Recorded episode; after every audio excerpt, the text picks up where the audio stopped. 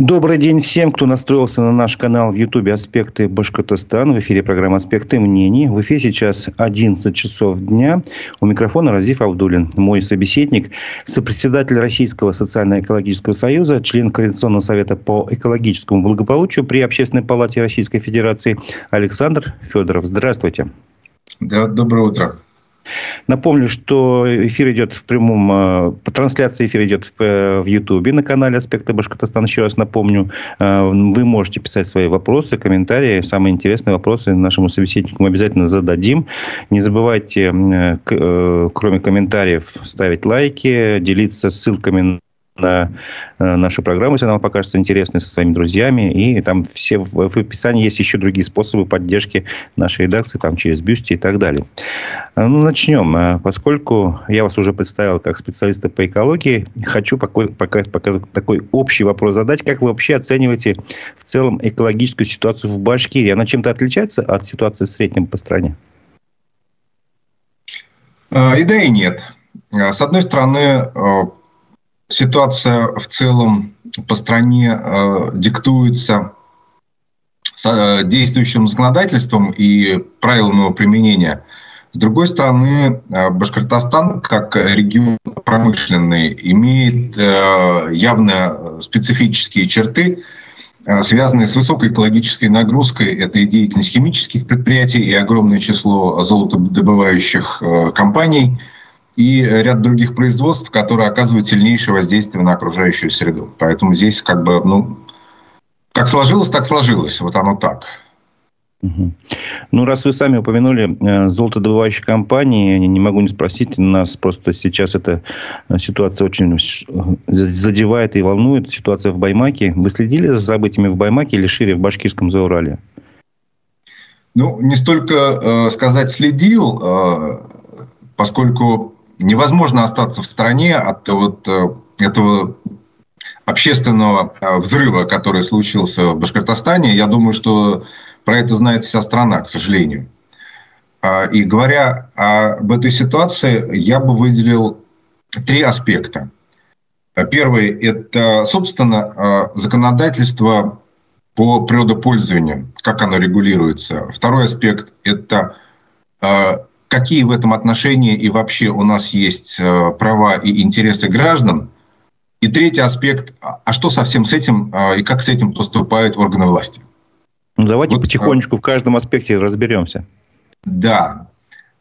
Вот что касается предопользования, то с моей точки зрения законодательство у нас в целом достаточно неплохое. Однако в части золотодобычи у нас действует правило Э, позволяющие компаниям э, вести добычу золота э, с очень серьезными экологическими последствиями, без экологической экспертизы и без понимания отношения к этому местного населения. Компании получают лицензии на разведку и производят оценку тех запасов, которые на тех участках, которые они получили в свое ведение, и э, за какое-то время, это может быть и год, и два, э, это определяется лицензионными соглашениями, они должны определиться, есть ли это месторождение, собираются ли они разрабатывать. И вот весь этот период деятельность компании, э, она остается бесконтрольной. Кроме того, э, действующее положение, э, установленное правительством России о запрете проверок хозяйственных компаний в связи с санкциями, дополнительно, как бы это сказать, демотивирует компании к соблюдению экологических требований и обязательств. А, в этой связи очень важно понимать, какие есть права граждан, что они могут предпринять. У нас есть целый ряд механизмов э, законодательных, которые предусматривают возможность учета прав граждан. Это общественные слушания э, при э, начале какой-либо хозяйственной деятельности, определенной законодательством, это общественная экспертиза, возможность экологической экспертизы, возможность подачи жалоб или петиций. А, к сожалению, все эти инструменты э, перестали работать, поскольку общественные слушания теперь можно проводить э, в заочном формате. А, это как минимум дешевле, я не говорю о том, о, как, о каком-то злонамеренном э, использовании хозяйствующим субъектом, но это просто элементарно дешевле. Поэтому, конечно, все сейчас стараются проводить в электронном формате. Что такое электронный формат? Это отсутствие диалога, это монолог. Кто-то что-то подает, ему отвечают, не отвечают, галочка поставлена, слушания состоялись, можно идти дальше. Общественная экспертиза экологические до последнего времени были и все еще пока остаются действенным инструментом а, возможности выражения мнения населения. И в частности в Московской области были подвергнуты серьезному сомнению обоснованность планов строительства мусоросжигающих заводов, целый ряд других экологических экспертиз привели к остановке опасных экологических проектов. Но э, в конце прошлого года Госдума э, приравняла общественную экологическую к государственной, э, государственной экологической экспертизе. И теперь общественная экологическая экспертиза фактически прекратила свое существование. Другие диалоговые возможности, такие как общественные советы при органах власти, общественные палаты, они практически не работоспособны, потому что они формируются самими органами власти. Ну, понятно, что это экспертные советчики, но это как бы зависимые советчики, потому что они э, формируются под себя для того, чтобы было комфортнее, удобнее работать. В этих условиях э, особенно ценным является то, как ко всему этому относится и какую политику проводят органы власти. Это третий аспект. Э, и здесь я бы хотел отметить, что еще во время ковида очень э, выросла депрессивность э, российского общества. А, ну вот по исследованиям психиатров, э, недавно опубликованным, тревожность мужчин доходила до 80%, а женщин 90% населения России. А, вот по оценкам за последний месяц, за январь 2000 2024 года, уже сегодня, уже после ковида, то есть после того периода, когда общество было в стрессе, количество антидепрессантов, э, продаваемых антидепрессантов выросло в э, продаже на почти половину, а нейролептиков на треть. То есть на э, стрессированное и усталое общество после ковида наложились последствия санкций, СВО и вот современных условий жизни – и люди еще, да, и увеличилось количество потребления алкоголя. Ну, в общем, это тоже, к сожалению, статистические данные, официально О чем это говорит, по-вашему, вот это вот, то, что вы приводите эти цифры? Что? О чем говорит то, что вот эти вы цифры да, приводите? Вот, эти? вот я это к чему? К тому, что в этих условиях а, органы власти должны понимать, а, как они, какую политику они должны вести, к чему они должны стремиться. Поэтому вот в условиях недоработок, э, несовершенства какого-то и э, законодательства по природопользованию и запрета на контроль, ну, юридического фактически запрета на контроль природопользователей и отсутствие возможностей у жителей как-то влиять э, на свои условия существования, на поддержание условий. А я хотел сказать, что э, народ, население, сельское население, вот мы говорим там о Баймакском районе, о других, э, Э, и Шмурзинском там сельском поселении, других регионах э, Башкортостана, они достаточно бедные. И для них основным условием э, сред, возможности существования является сельскохозяйственная деятельность, выпуск коров, выращивание овощей. Когда золотодобыватели приходят и перерывают у них пахотные поля, когда загрязняют реки, из-за чего в колодцах у них отравленная ртутью вода, что было показано она уже примерами и исследованиями специалистов, экспертами, конечно, эти граждане лишены возможности для дальнейшего существования. И когда это накладывается на вот этот высокий уровень стрессированности, когда люди уже в психозном состоянии, для органов власти очень важно тонко и мягко эти противоречия как-то урегулировать. Вот если мы вспомним э, ситуацию, когда был сход народный в селе Тимясово а, в прошлом году, тогда на встречу приехал министр экологии Фазылов. И он, а, его участие, как бы представителя органа власти, а, помогло сказать, войти в диалог с населением. Они еще, кстати, тогда договорились о создании общественного совета по контролю золотодобычи с включением всех активных ну, активистов в области окружающей среды. Я, кстати, не знаю, создан это общественный совет. Похоже, что нет, потому что о деятельности его сведений не поступало. Э, неизвестно. Думаю, что не создан, раз сведений нет. Так вот, тогда власти действовали умно. Вот сейчас то, что произошло в случае с рассмотрением Фаиля Алсынова, когда рассматривалось это дело в суде, на мой взгляд, это неумная деятельность власти. Народ и так в состоянии стресса, и э, малейшая спичка может просто, ну, просто психически люди, они могут быть неуравновешены. Вот это глубоко неправильно, я бы, если позволено так сказать, глубоко ошибочная государственная позиция, которая проводится в республике. Пока вот я на этом остановлюсь. Да. И при этом надо сказать, что не могу не отметить, что, безусловно, золотодобыча важна для страны. Потому что это продажа золота э, за валюту, за другие ресурсы становится одним из э, ограниченных источников поступления средств для национальной экономики. Это правда. Но при этом это бумеранг. Надо смотреть, какой ущерб и как это происходит. Э, вот только в одном Башкортостану я видел цифры, что насчитанный ущерб от незаконной добычи, от последствий экологического загрязнения территории и а, уничтожение природных ресурсов, а, перевыпаса а, пахотных земель, перепашки и порчи пахотных земель, вырубки лесов, загрязнение рек более 30 миллиардов. Поэтому это бумеранг. Надо смотреть, что мы получаем, а что теряем.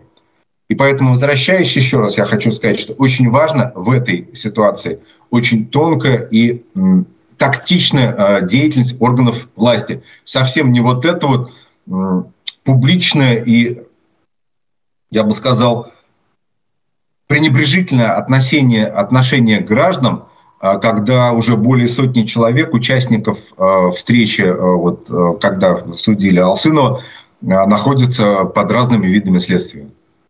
Да, я должен напомнить, что Файл Алцинов, он внесен в список экстремистов-террористов. И хочу процитировать слова министра МВД Башкортостана Александра Предкова. Он выступал на пленарном заседании Башкирского парламента. Он сказал, что под предлогами заботы об экологии и заботе о нуждающихся звучат призывы к отделению Башкортостана от России. И вот эта вся официальная риторика, объясняющая, объясняющая причины вот этих так называемых массовых беспорядков в Баймаке, э, сепаратисты, экстремисты, националисты.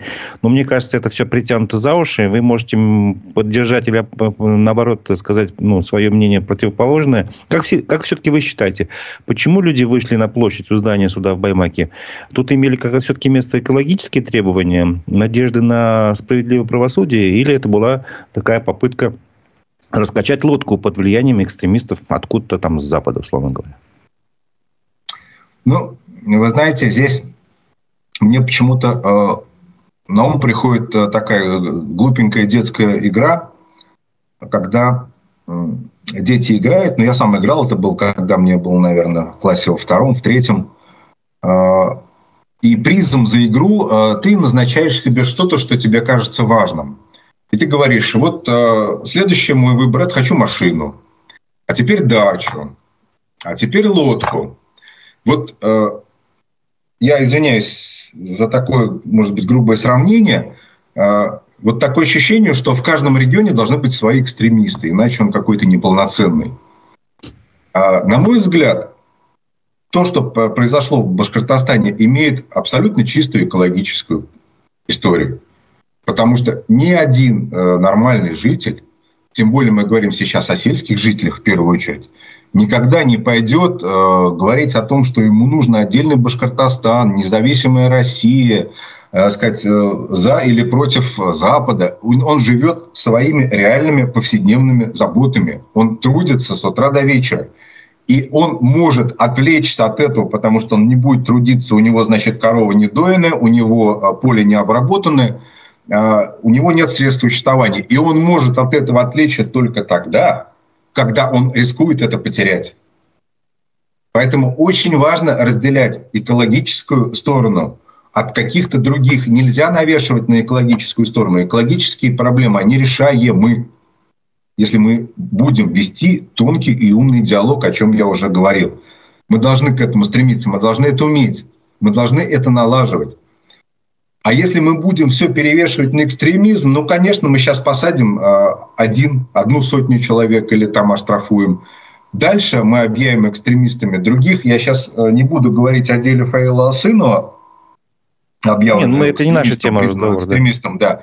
да. На мой взгляд, там есть целый ряд вещей, э, которые следовало бы внимательно разобрать. Я не специалист по башкирскому языку, но, как мне рассказывали, э, в своей речи он говорил о так называемых вот этих черных людях, которым были, слова которым были признаны экстремистскими. Он имел в виду их э, подтекст работяг, работяги. То есть при этом он говорил, что вот эти черные люди, они потом уедут к себе в Рязань, в Архангельск. То есть, ну, ну сказать, это совсем не, как это сказать, в простонародье черные регионы это действительно работяги, это простые люди, которые потрудились, оставили после себя весь этот хлам, бардак и грязь и уехали. А, вот, но я говорю, я не, не лингвист, не специалист.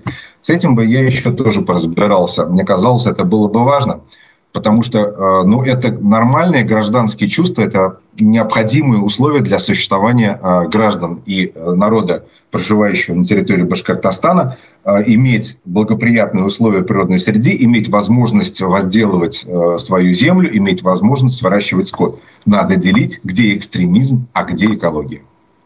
Э, мы говорили о том, что золотодобытчики во время э, разведки запасов не имеют контроля над, собой, над своей деятельностью. А что происходит потом, когда они уже начинают разрабатывать? То же самое? Тут такой же процесс, нет контроля или есть? На э, Ну, на сегодня контроль, он определяется тем, что когда ты ведешь уже промышленную деятельность, у тебя должна пройти государственная экологическая экспертиза, у тебя предусмотрены конкретные обязательства по э, обеспечению экологической безопасности, рекультивации э, нарушенных земель и так далее. А, похожие условия есть и э, в лицензии на разведку, но они менее строгие и, и практически неконтролируемые. А сегодня в условиях, когда действуют санкции, когда наложен запрет на проведение проверок хозяйствующих субъектов природоохранными и правоохранительными органами, э, которые может проводить только в исключительных случаях, э, в случае нарушения угрозы жизни людей и там ряд других случаев, когда это допускается. Э, я готов утверждать, что эта деятельность бесконтрольна. Ну, смотрите, получается, ну, не только вы готовы утверждать, даже наше руководство республики э, признало после байманских событий, что в течение последних 20 лет, по-моему, могу в цифрах ошибаться, не было случаев рекультивации именно тех, э, ну, природ, ну, как бы тех земель, где уже закончена золотодобыча, не было как бы зафиксировано такого. То есть, вот как раз эта сумма ущерба, она неспроста такая большая. Э, как быть в этой ситуации? Получается, у нас законом или соглашениями, хотя вы говорите о рекультивации предусмотрена, но не выполняется. Тут штраф миллиардный наложит, но предприятие станет банкротом и уйдет от ответственности. Вот есть какой-то выход, на ваш взгляд? Выход только один. А, надо, чтобы кому-то это было нужно. Это вот как юрист я могу сказать, что даже самый прекрасно написанный закон работать не будет, если кому-то не будет нужно, чтобы он соблюдался. Кому-то в первую очередь э, в органах власти, в прокуратуре, в Следственном комитете и так далее. А, и если наше законодательство предусматривает ответственность природопользования за загрязнение природной среды, за нарушение условий существования людей, то оно, эта ответственность никогда не будет наступать, если не будет кто-то, кто персонально кто-то, кто в этом заинтересован. Вот это ответ на вопрос о том, почему 20 лет это не соблюдалось. Понятно. Спасибо большое за э, ваш ответ. Как вы думаете, вот вы сказали, что власть должна строить диалог с обществом. Я напомню, что э, во время событий в Баймаке даже на уровне главы района не вышел к людям никто, не говоря уж там о министре экологии или кому, кем-то еще.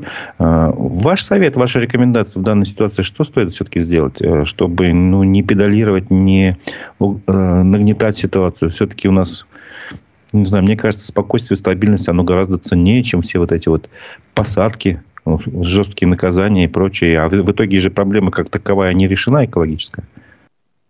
Ну, я еще раз напомню, что общество, э, что общество предельно стрессировано. Оно находится буквально на грани. И э, такими репрессиями, репрессивными мерами, как посадки или э, суровые штрафы, конечно, э, на какое-то время там буквально на минимальное можно это притушить, но э, взрыв последует, и чем более это будет э, гаситься, тем э, более сильным будет взрыв. Ну, это наука. Это научные данные, объективные. Просто ну, как бы можно сегодня переждать, день простоять и ночь продержаться. Но надо думать о завтрашнем дне. Важно об этом думать. Если не думать об этом, то какой ты государственный человек, если ты не думаешь о завтра. Александр Человек, Поэтому... а вот прошу прощения, если вы закончите мысль, если я вас перебил. Нет, ну я, можно сказать, при, это, приостановил свою мысль. Хорошо, я все-таки продолжу тогда разговор. Э, как, на ваш взгляд, какая следующая горячая точка такая грозит нашей республике? Я могу перечислить, но вы можете свое мнение высказать. Ну, у вас э, э, самая серьезная сейчас ситуация на перекрестке Салавата, Стерлитамака и Шимбая где э, формируется новый э, нефтехимический комплекс, где уже э, по последним данным предельно высокие превышения концентрации онкологических онковеществ, которые вызывают онкологические заболевания, уже высокий уровень онкозаболеваний в республике. И по мере продолжения и развития ситуации, а ситуация развивается и развивается скорее в негативном тренде – конечно, а, вот это переместится а, либо одновременно с золотодобывающими регионами типа Шимбайского района, или параллельно. Ну, то есть Южный промысел, да. если говорить. И, для... и, и я хотел отметить, что очень серьезного внимания требуют, конечно, планы УГМК развития нового медного месторождения и связанные с этим переселение Подольска. А, я бы очень внимательно за этим посмотрел, потому что если мы посмотрим, если мы вспомним историю Таминского ГОК, это другое медное месторождение а, уже в Челябинской области, а, то там были колоссальные экологические проблемы, колоссальное противостояние, закончившееся единственным в истории случаем, в истории Российской Федерации, когда президент России Владимир Путин лично из самолета позвонил активисту, одному из активистов, и попросил его соблюдать законодательство, обещав в обмен, что а, законодательство страны природопользователей органов власти также будет соблюдаться. Очень интересный случай вы рассказали. А, давайте про Южный промузел. А, я думаю, что жители Стельтамака, Салават Ишимбай меня поддержит. По крайней мере, сейчас, вот, например, жительница Стельтамака Марина Кирилюк пишет, нас травят конкретно. Во-первых, что мешает как бы улучшить ситуацию. Есть ли вообще рычаги? Нельзя же, наверное, закрыть заводы, об этом же, наверное, речь не идет. А, вот как бы это одна часть вопроса, а вторая... Сейчас же еще есть планы построить там рядом еще химические производства. Как к этому относиться? А, в России э, сейчас тестируется интересный инструмент квоты на выбросы загрязняющих веществ. То есть, когда несколько предприятий, каждое из которых выбрасывает э, загрязняющие вещества в рамках допустимых нормативов, но когда вот это, э, эти выбросы начинают суммироваться, то получается 5, 10, там 20 и 30 ПДК, то есть э, они вместе так загрязняют. Ну, иными словами, когда ты стоишь около автомобиля с выхлопной трубой, тебе, конечно, неприятно, но если 5 автомобилей возле тебя с выхлопной трубой начинает, ты просто через некоторое время умрешь от отравления. Вот то же самое сейчас, возможно, я надеюсь, не случится в Башкортостане, в Южном промузле. Поэтому вот этот эксперимент по квотированию выбросов, мне кажется, очень важно распространить на Южный промузел и незамедлительно включить Ишимбай, Стрельтамак и Салават а, в федеральный проект «Чистый воздух». Вот этот э, проект «Чистый воздух», он как раз и позволяет запустить механизм квотирования выбросов. И тогда можно строить любое новое предприятие, любое количество новых предприятий, при условии, что суммарное воздействие выбросов не будет вредить здоровью населения. Угу.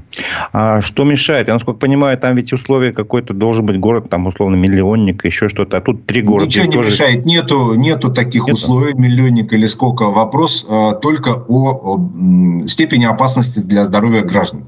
Если степень опасности высокая, правительство должно принять решение о специальных мерах по устранению этой опасности. Правительство Насколько... России в данном случае. Насколько я знаю, ведь э, федеральное руководство Росприроднадзора в курсе этой ситуации и не говорит, что вы, вы как бы ну, не правы, там, жители Стельтамака, Слава Росприроднадзор, э, Росприроднадзор не влияет на эту ситуацию. Федеральный проект ведет э, Минприрода России э, и отвечает за федеральные проекты, за национальный проект э, «Экология». необходимо официальное необходимо постановление или, может быть, даже распоряжение правительства России о включении в федеральный проект «Чистый воздух» вот этих трех городов. Мне известно, что руководство проекта «Чистый воздух» предпринимает все усилия, чтобы это случилось. Э, просто э, важно, чтобы правительство Башкортостана, э, правительство, не знаю, России, Министерство природных ресурсов России поддержали усилия руководства проекта «Чистый воздух» и обеспечили включение городов в федеральный проект. И тогда возникнет юридический механизм формирования условий и требований к обеспечению безопасности здоровья для населения. Сегодня этот правильно... механизм, к сожалению, отсутствует в Южном промысле. Я вас правильно понимаю, что правительство республики, региона должно стать неким таким экологическим лоббистом э, региона и как-то попытаться протолкнуть в Минприроды вот это решение? А, я даже скажу больше. Э, ведь экономика Башкортостана построена на природных ресурсах, на природопользовании. И вот мы с вами сегодня говорили и про золотодобычу, а я еще добавлю и про лес. И мы еще скажем, что вот э, вспомним историю с планами по э, медному месторождению и другим объектам и видам, направлениям хозяйственной деятельности. Поэтому, э, на мой взгляд, у правительства Башкортостана нет иного выбора, кроме как стать инициатором экологических инноваций и решений. Ну, в условиях, когда, так сказать, со всех сторон ты окружен проблемами в области экологии, ну как тебе не быть лидером? А, но все-таки пока что я не наблюдаю таких э, заявлений хотя бы на уровне, не знаю, премьер-министра там или главы региона, что вот мы хотим, чтобы вошел в федеральный проект «Чистый воздух», вот это вот эти три города. Вообще, насколько сильно экологическое лобби э, на федеральном уровне, может быть, э, с точки зрения регионов, если вы можете оценить такую ситуацию? А, не очень понял вопрос про экологическое. Насколько интересы эко- эко- экологов, экологии защищаются там, представителями власти там, в законодательном уровне, в Госдуме там, или в правительстве? Ну, здесь, к сожалению, я должен сказать цинично, сегодня условия, экономические условия в стране а, настолько сложные, что экология, к сожалению, она не на первых ролях вопросы обеспечения экологической безопасности, намного более важны, а, вопросы экономики, и, б, вопросы социального а, благополучия и спокойствия. Поэтому вот если мы сможем повернуть а, экологическую проблематику на эти, поставить на эти рельсы, эти вопросы будут решаться. И для того, чтобы что-то там, сказать, вы говорили о лоббировании экологическом, я просто вернусь к тому, что я сказал чуть раньше. Это Просто нужно, чтобы кому-то это было нужно. А это нужно в первую очередь тем, кто уже сегодня активист. Поэтому если в республике будет сформирован а, какой-то общественный совет а, по устойчивому развитию региона или по социально-экономическому там, развитию на период не знаю куда, а с включением людей, которые будут готовы тратить свое время и будут готовы э, э, формировать перечень направлений, э, задавать неудобные вопросы, тогда дело начнет двигаться. Пока у нас председателем общественных советов экологических во всех регионах России является представитель Российского экологического общества, причем один и тот же, понятно, что никакой общественной инициативы не будет и никакого лоббизма тоже не будет. Я напомню, что у нас в Уфе была такая практика, когда случились э, события, связанные с загрязнением воды фенолом. В 90-е годы был создан такой общественный совет, Объединенный совет общественных организаций, его возглавил эколог Марс Сафаров. И тогда удалось добиться каких-то даже нормативных документов на федеральном уровне, но которые тоже, к сожалению, потом не выполнялись, потому что совет распустили, он не занимался контролем выполненных, принятых решений. Вот это была ошибка, конечно. Э, надеюсь, что сейчас это тоже ситуация, возможно, может быть более сложная, более тяжело. Но ведь вы же сами сказали, что сейчас э, один из приоритетов – это социальное благополучие, спокойствие. А ведь экология, она как раз и вызывает тревогу, так ведь? людей. Ну, мы с вами начали этот разговор с того, что э, когда обсуждали золотодобычу, э, мы говорили, что э, это связано с тем, что разрушается условия существования людей. А в условиях стрессированного общества, а общество у нас предельно напряжено, это чревато социальным недовольством и взрывами. Поэтому да, мы просто возвращаемся к тому, что должна быть умная и, и продуманная политика властей, а прямой и открытый диалог с населением. Тогда вопросы решаются. Когда меня спрашивают, а, ну, вы называете себя экспертом в области экологии. Ну, скажите, наконец, какая у нас главная экологическая проблема? Байкал, Камчатка, углеродные налоги или что-то еще? Я отвечаю каждый раз одно и то же. Главная экологическая проблема в России – отсутствие прямого и доверительного диалога власти и граждан. Я напомню еще раз, я хочу это слова за, за, за, где-нибудь в граните выбить. Главная экологическая проблема – это отсутствие диалога. А, Давайте про Подольск, потому что вы очень заинтересовали, сказав тем, что там была такая интересная ситуация. А, чем, э, не знаю, какие риски несет разработка месторождения вот этого подольского медноцинкового? И есть ли вообще необходимость в нем? Говорят, что вроде бы у нас меди так достаточно в России. Ну, во-первых, говоря о меди, надо э, начинать с того, что это высоко востребованный экспортный товар. Э, это экономика. Поэтому нужен он России или не нужен, это не вопрос. Его можно продать. А раз можно продать, значит он нужен. А, последствия, ну, во-первых, это связано с а, очень а, крупным разрушением ландшафта. Это сотни гектар. Во-вторых, это связано с очень высоким водопотреблением, объемом водопотребления. И это водопотребление, а, как можно понимать, будет связано с тем, что потребляешь воду, ты ее должен куда-то девать. То есть ты после использования должен ее сливать.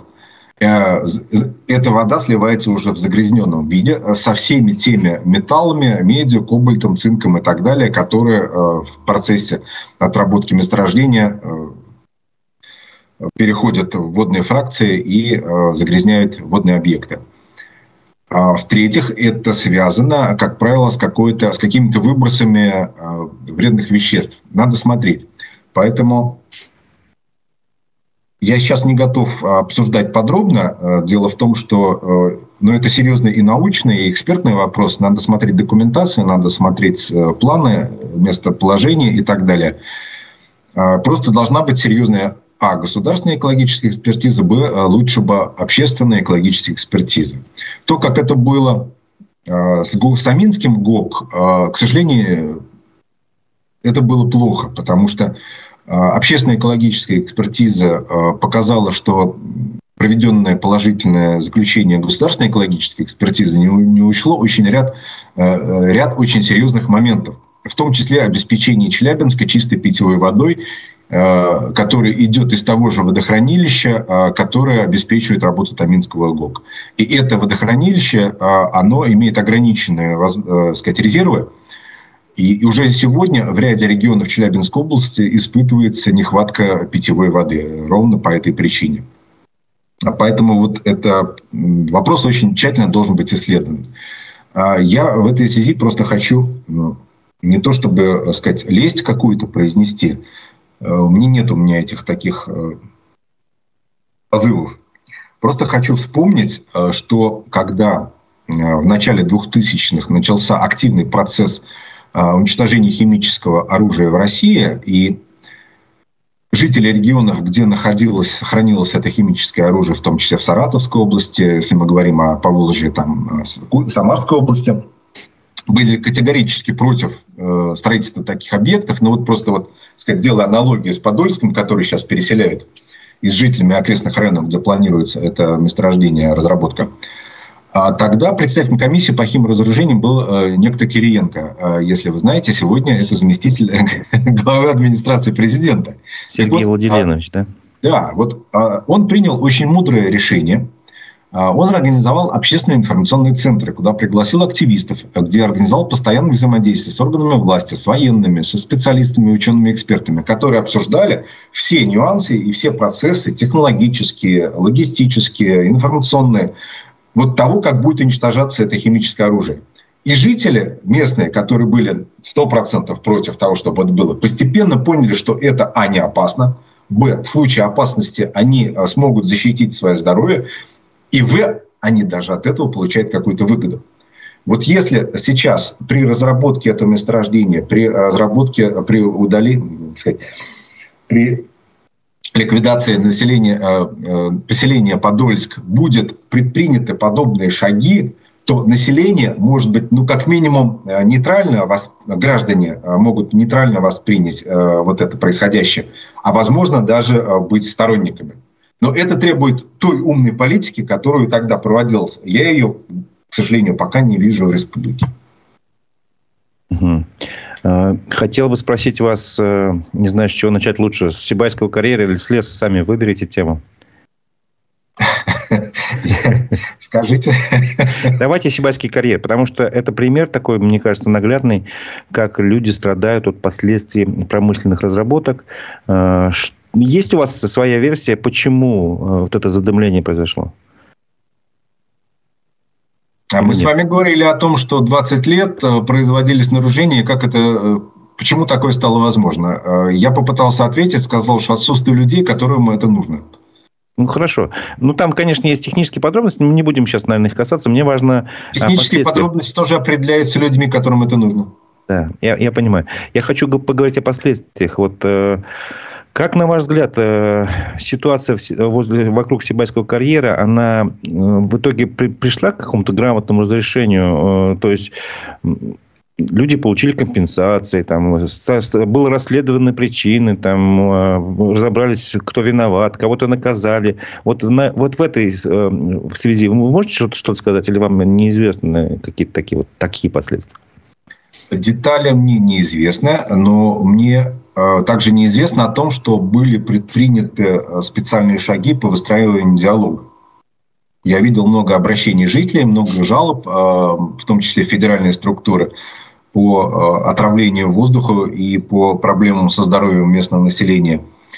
И э, мне казалось бы, было важно э, создать вот по типу того, как делал в 2000-е годы Кириенко Сергей Владимирович, некий такой информационный центр, где сели бы вместе представители власти, представители правоохранительных природоохранных органов и представители местного населения, которые бы договорились, что да, вот то, что случилось, уже не устранить, оно случилось.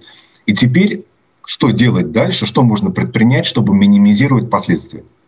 Вот это первый шаг, после которого можно обсуждать все остальное. Без этого первого шага я не вижу э, развития. Угу. Как, на ваш взгляд, вообще существует такой некий негласный запрет э, для представителей медицинских учреждений, для врачей, э, не ставить определенные диагнозы там, или, или не, установ, не устанавливать причинно-следственной связи между экологической ситуацией и болезнью, как на примере Сибая, потому что там на самом деле было много, я так понимаю, обращений в больнице, но вот врачи говорят, что это как бы не связано с задымлением. Понимаете, здесь э, непростая ситуация – когда человек а, болеет, а, это всегда является результатом комплекса причин, если это не следствие врожденного какого-то заболевания. И наука может, в том числе медицинская, может говорить только об относительной связи. Что вот поскольку действуют такие-то факторы – и по научным данным эти факторы оказывают влияние, там, допустим, на дыхательную систему или на систему кровообращения, то мы можем предположить, что именно эти факторы и э, оказали влияние на состояние э, здоровья местного населения. Ну, иначе говоря, как вот, э, прошу прощения за такой образ, э, у американцев есть такая поговорка. Если ты видишь утка, э, которая выглядит как утка и крякает как утка, скорее всего, это утка. А, вот что-то подобное. Но вот сказать сто процентов, что а, да, вот вчера был выброс, а сегодня у вас онкология, конечно, ни один а, даже академик, врач не может. Говоря о том, что есть какие-то установки рекомендации, да, есть. Это всегда либо негласно, либо как-то. Это никогда не подтверждается, но это опять же вот из той серии, если крякает как утка и выглядит как утка, ну, скорее всего, это утка. Ну, по идее, там, я думаю, зафиксирован рост дыхательных, болезни дыхательных путей. Это как минимум ну, можно проверить. И вы говорите про онкологию, тоже можно проверить динамику заболеваемости в той же Уфе, условно говоря, или в Стельтамаке. Хорошо. А, есть, э, У нас когда есть, мы общаемся... Подождите, я вас прерву. У нас есть серьезная школа а, а, эколого-эпидемиологических исследований, которая показывала взаимосвязь заболеваемости в таких населенных пунктах, как Чапаевск, Самарской области, а, в Челябинской области, в ряде городов. А, это, это серьезные исследования. Они требуют долговременных а, анализов, изучения статистики, данных медицинских учреждений. И при желании такие исследования могут быть заказаны, как вот, например, нечто подобное было несколько лет назад в Москве, когда заказали, э, как бы отсутствовали государственная система, обязательная система исследований по загрязнению диоксинами, граждане просто собрались и заказали э, научному институту исследования загрязнения диоксинами местности. И они сделали, получили эти вполне официальные данные, которые впоследствии были использованы для защиты э, населения и его здоровья. Вот Теоретически, конечно, можно подобную работу собраться, заказать, и она может быть выполнена. Прошу прощения, что прервал, да. Эти да, такие да, да. вещи, они делаются в нашей стране, да. Это очень хорошее предложение, потому что, я считаю, многомиллионный УФ это напрямую касается. Учитывая все фенольные катастрофы, учитывая то, что у нас, если не ошибаюсь, три, как минимум, крупных нефтеперерабатывающих завода стоят э, ну, не в черте города, а выше территории э, и водох... ну, их выше водозабора. Да, выше водозабора. Это не теоретически, наверное, практически, наверное, попадает все-таки в нашу питьевую воду. И, и было принято решение там построить озонаторную станцию, чтобы минимизировать последствия вот этих вещей. Э, э, вот после той финальной катастрофы. Но это решение не было реализовано, к сожалению. А, хотел бы спросить, вот тоже предложение, как вы считаете, как вы оцениваете, поскольку любое производство так или иначе когда-нибудь заканчивается, а потом надо э, либо рекультивацию проводить, либо, не знаю, похоронить завод, условно говоря, да? А, нет ли смысла ввести в законодательство какой-то некий типа утилизационного сбора, вот с таких предприятий, чтобы они, когда закончили свою деятельность, могли потом это все оздоровить, ну, как бы закончить, нормально похоронить себя. Ну, тут вы бежите э, где-то сбоку от паровоза, потому что в законодательство это требование уже внесено. Оно да. действует. Действует. То есть э, предприятия, э, хозяйствующие субъекты, после, ну, относящиеся к высоким категориям вредности для окружающей среды, обязаны иметь такие планы, по, что они будут делать по завершении своей деятельности. На мой взгляд, это достаточно абстрактное требование, потому что ну, например, некоторые доменные печи в нашей стране, а, по сообщению Ростеха, действуют еще с 30-х годов. Поэтому вот как вот э, прошлого века. Поэтому как говорить о том, что вот мы э, в 2124 году будем закрываться, и мы таким-то образом э, собираемся рекультивировать территорию и благоустроить местность вокруг нашего завода, я не очень представляю. Ну, вносите деньги прямо сейчас, каждый день, каждый месяц, условно говоря, в как некий резервный фонд, почему нет? Давайте это отдельно проговорим, дискуссионный вопрос. Хорошо. А, по поводу леса вы говорили, и как раз вот по поводу э, как бы последствий своей деятельности. У нас под Уфой э, существует завод деревообрабатывающий Кроношпан. Вы наверняка об этом знаете.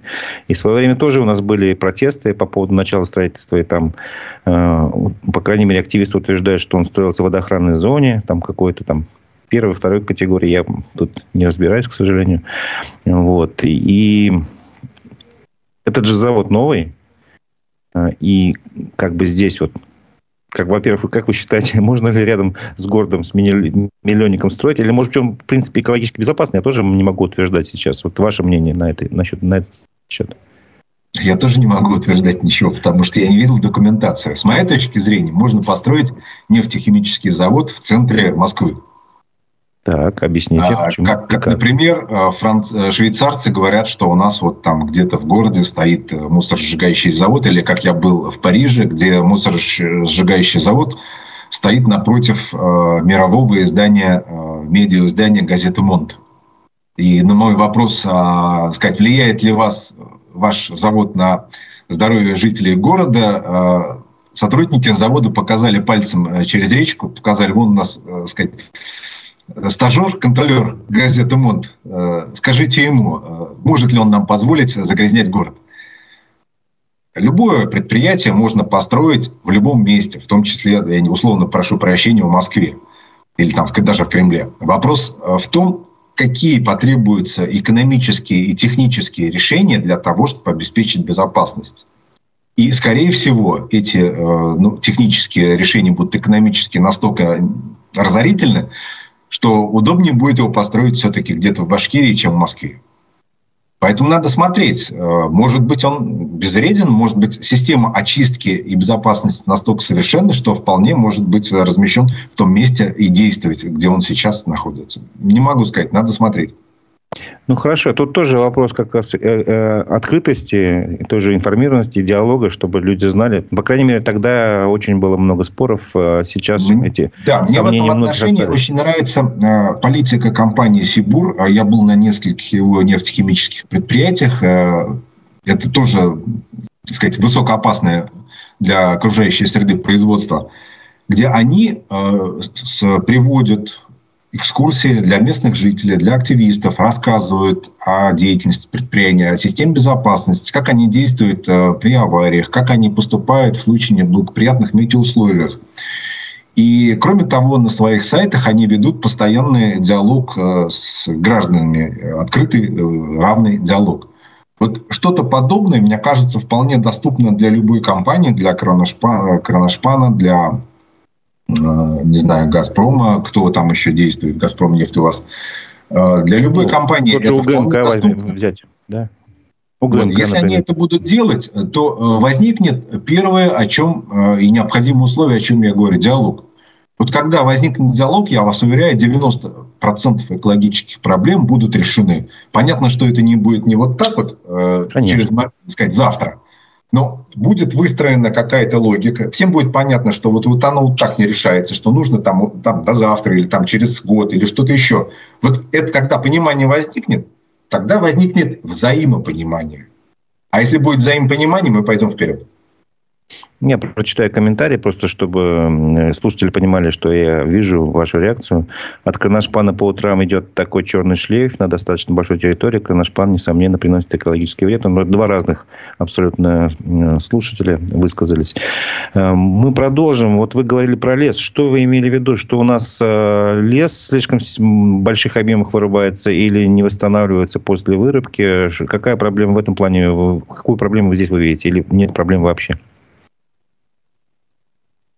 А, я не готов сейчас достаточно глубоко обсуждать проблему. А, вопрос в том, что Башкортостан а, – лесная республика, где ведется большой объем лесопользования, скажем так, осуществляется. Поэтому очень важно, это очень важно для жителей республики, во-первых, как экономический способ существования. Многие жители республики работают на лесхозяйственных предприятиях. И это важно с точки зрения обеспечения э, условий для существования, поскольку от этих лесов зависит полноводность наших рек, э, количество дичи э, для там, охоты и просто биоразнообразия живности в наших краях. Поэтому вот хозяйственная деятельность в этом направлении очень важно контролировать. Очень важно, чтобы она осуществлялась без вреда, долговременного вреда для жителей. Ну, смотрите, ведь у нас э, деревья растут не только там в лесу, но и в городах. Они как бы нас ну, спасают, как условно говоря, вырабатывают кислород. А вот э, комментарий нашего слушателя. Возмущает вырубка деревьев на центральных улицах Уфы. У многих срезы чистые, что опровергает утверждение об их плохом состоянии. У новых э, прутиков нет крон, не защищать жару. Почему молчат экологи? Ну, это вопрос, наверное, не к вам, почему молчат экологи. А вообще, как вы считаете, как должно строиться вообще процесс вот замены старых деревьев на новые, и чтобы ну, при этом лес рубят, щепки летят, чтобы не было ненужных э, затрат там и гибели нормальных деревьев. А давайте я начну чуть-чуть.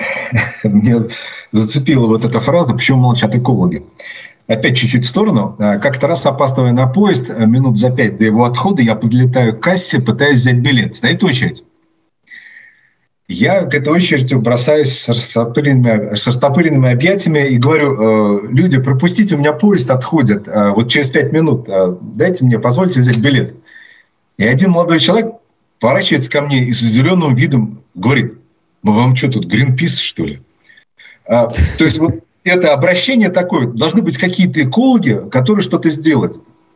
Товарищи мои, если кому-то что-то не нравится, если у тебя зачесалось за ухом, прокурор не придет тебя причесать. И глава республики не придет почесать. Возьми и почеши. Если не нравится, что происходит с деревьями в городе, возьми бумагу, а, открой интернет, напиши что-то. Если ты не написал, то вот этих экологов, может быть, и нету. Гринпис закрыт, ВВФ закрыт. Кто у нас остался из экологов? А и Б сидели на трубе. А упало, Б пропало. Так вот, самим надо проявлять активность. Теперь что делать с правилом благоустройства? Надо смотреть, что там написано, потому что город это, это все-таки техногенная среда, это не природная среда. Поэтому э, еще раз один пример в сторону. Когда летний сад, который строил Петр I и устраивал э, э при его времени, э, был, имел одну архитектуру и один вид. И когда он через 300 лет превратился э, в этом уже веке, в 21-м, в дремучий лес, и пришли э, специалисты по ландшафтному э, проектированию, они сказали, ну, какой нафиг лес? Это же летний сад, он должен быть ландшафтным памятником, а не, так сказать, дремучим лесом. И начали вырубать его. Ну, потому что он должен соответствовать требованиям ландшафтно-архитектурного памятника. А он не соответствует. И местные жители возмутились, как это, у нас такой лес растет, его надо сохранить. Неразрешимое противоречие. Мы должны понять, чего мы хотим здесь. Или культурный памятник, или природное дикое место. Вот точно сам, то же самое с городом. Надо определиться, что мы хотим. Вот с моей точки зрения, это техногенный объект. И он все-таки функционирует по-другому, чем лес. А вот как он функционирует, это определяется правилом благоустройства. Надо их смотреть надо смотреть, э, следить за их соблюдением.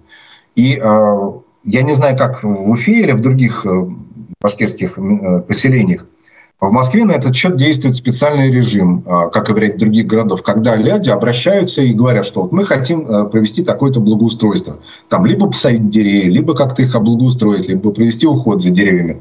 И наоборот, когда какие-то компании приходят и начинают уход за, э, сказать, обрезать деревья или еще что-то такое, то они могут обратиться с тем, чтобы этого не делать. Вот такой механизм должен быть. Я просто не готов сейчас обсуждать, я не знаю правила благоустройства, э, как они там прописаны. Надо смотреть эти правила, и если там что-то не соответствует представлениям жителей, не ждите вот этих экологов, которые молчат. Нету их молчащих экологов. Их, их просто часто нет вообще. Сами напишите, станьте вот этим экологом, только не молчащим, а говорящим и требующим. Ну, у нас, кстати, напомню нашей аудитории, что в Уфе есть такое общественное движение на э, дворы наши. Они как раз очень часто обращают внимание властей городских на экологическую ситуацию, связанную с деревьями, с вырубкой и прочее. То есть, тут не, Я нельзя сказать... советовал принять участие в этом движении тем людям, которые считают, что вот власти себя как-то неправильно ведут. Надо выходить на диалог с органами власти, надо требовать, надо договариваться. По-другому не будет. Понятно, что здесь вот тоже есть, наверное, и такой момент, что люди пишут обращения в большом количестве, просто на них получают отписки. И вот тут как раз обращение к экологам. А профессиональные экологи молчат. Ну, это я читаю как раз из нашего чата э, такой комментарий. Ну, насчет нашей Профессиональный эколог конечно... это кто? Вот пусть комментарии не пояснят. Кого они видят да. профессиональным экологом? Я, я бы тоже хотел спросить, кто такие профессиональные экологи. Потому что, когда вот у нас э, был эксперт, доктор химических наук Марс Сафар, Сафаров, он просто известен своей деятельностью в сфере экологии. Вот я его считаю профессиональным экологом. И я его спросил, а вообще э, есть ли у вас последователи? Потому что ему уже 86 лет, он занимается этой деятельностью уже, не знаю, там сколько лет, там, больше полувека, наверное. Э, есть ли у вас э, преемники. И вот он как-то руками разводит и говорит, что, честно говоря, мало, маловато таких людей. Как вы думаете, в чем проблема? Да нет никакой проблемы. Не вижу проблемы. Ну, подождите, люди... подождите. Ага. Вот смотрите, еще раз. Вы говорите, что почему молчат э, экологи? Я просто хочу в сотый раз повторить, что для того, чтобы что-то было, нужно, чтобы это кому-то было надо. Все, по-другому не бывает. Никто за тебя не почешет э, у тебя за лопаткой. Да, неудобно лезть, э, да, сказать, некрасиво. Почеши. По-другому не будет. Никто не придет. Не придет какой-то дядя, не придет э, добрый дядя, президент Владимир Владимирович Путин. Не придет. У него других дел полно. Возьми и сам почеши. Ну, тут как бы вообще ничего возразить. Мне кажется, да, мы часто очень э, напоминаем такое инфантильное общество, когда кто-то смотрит, а кто-то придет, что-то за нас сделает. Ну, на самом деле так не бывает, наверное. А некому прийти, нет этих так, людей. Так не бывает. Вопрос. Как вы считаете, а как вы оцените ситуацию вообще? Э, вы говорили, нужен диалог, что главная экологическая проблема – отсутствие диалога, ну, скажем так, э, власти и общества в плане экологии. Ваша оценка, насколько все-таки экологов у нас в стране недолюбливают? Есть как, много ли случаев э, преследования и давления на, э, на экологов? Я приведу пример с нашим правозащитником в сфере экологии Ильдаром Ямагуловым, которого, если не ошибаюсь, 2021 году. А, просто на него напали неизвестные люди, сломали ноги. Он, слава богу, поправился. Но он потом принимал участие, правда, в этих баймакских событиях. И там был в первых рядах. И сейчас он уехал в Казахстан. А, вот, собственно говоря. И тут слушатель тоже пишут. А, да, один проявил активность и стал экстремистом. Вот ваша оценка. Какова в этом плане ситуация в общем в стране? Ну, я видел э, недавний доклад о том, что э, эколог-кризисная группа о том, что количество э, людей, подвергшихся преследованиям, э, в том числе уголовным э, наказанием и тюрьме за защиту экологических прав и природной среды, э, в прошлом году, э, к прошлому году уже э, достигло почти полутысячи, там 487 или как-то так. И Печальным лидером здесь является Башкортостан, к сожалению, а, где уже более сотни людей находятся под разными видами следствия, как я говорил. А, это, наверное, некоторым образом объективно, потому что а, в условиях санкций, да и просто, сказать, по недостаточному умению и разумению, власти заинтересованы в первую очередь в экономических вопросах. А экономические вопросы – это хозяйственная деятельность, связанная с э, использованием природных ресурсов, с их переработкой. А использование и переработка, в свою очередь, связаны с загрязнением природной среды, нарушением условий обитания людей и, к сожалению, часто с э, потерей и утратой здоровья. Поэтому, когда люди защищают э, экологические права, ну вот как в случае с Таминским ГОП, как я говорил, в Челябинской области, там просто несколько человек получили тюремные сроки в итоге – большое количество людей было оштрафовано. Э, почему? Потому что была хозяйственная деятельность выгодная для экономики региона и для экономики России, и эти люди невольно стали противниками вот экономического развития. Поэтому это некоторым образом объективное противостояние. Э, ну, Международная ассоциация журналистов-экологов публикует тоже ежегодные доклады о состоянии защищенности и э, преследованиях, э, они просто пишут, что десятки журналистов, которые пишут на экологическую тематику, были убиты. Если мы вспомним историю химика и защиты химического леса, вот мы с вами говорили о лесе башки, башкирском, а там было убито четыре журналиста, и пятый был покалечен.